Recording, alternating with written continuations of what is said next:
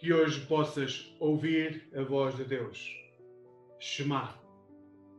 O texto que hoje te trago é Atos dos Apóstolos, capítulo 13, versículo 25, que diz: Quando João estava a chegar ao fim da sua missão, disse ao povo: Quem julgam que eu sou? Eu não sou aquele que esperam, mas a seguir a mim há de vir alguém de quem eu nem sequer mereço a honra de o ajudar a descalçar as sandálias.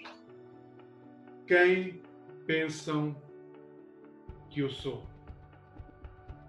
João tinha os seus discípulos. João era seguido por inúmeras pessoas para que, que se aproximavam para escutar os seus ensinos.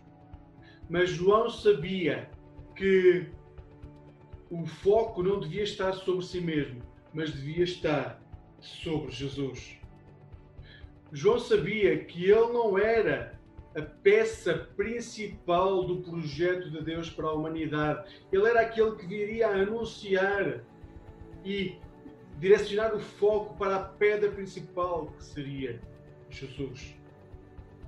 Hoje em dia, todos nós gostamos muito de ser o centro das atenções. A maior parte dos seres humanos gostam de ter esse carinho das pessoas que estão à volta, ter esse reconhecimento das pessoas que estão à sua volta.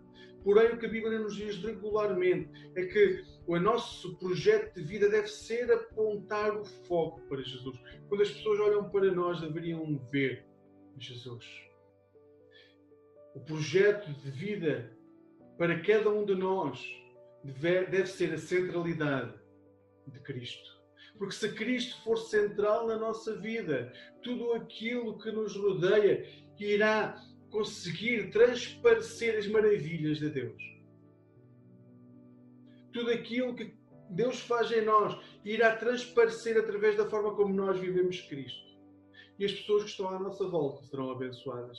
E as pessoas que estão à nossa volta irão crescer em fé. Porque é Cristo que brilha em nós.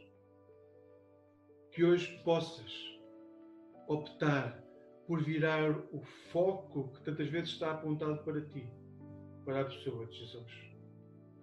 E que nele possas sentir a paz e a transformação que nasce do abraço do Pai. Deus te guarde e te abençoe. Amém.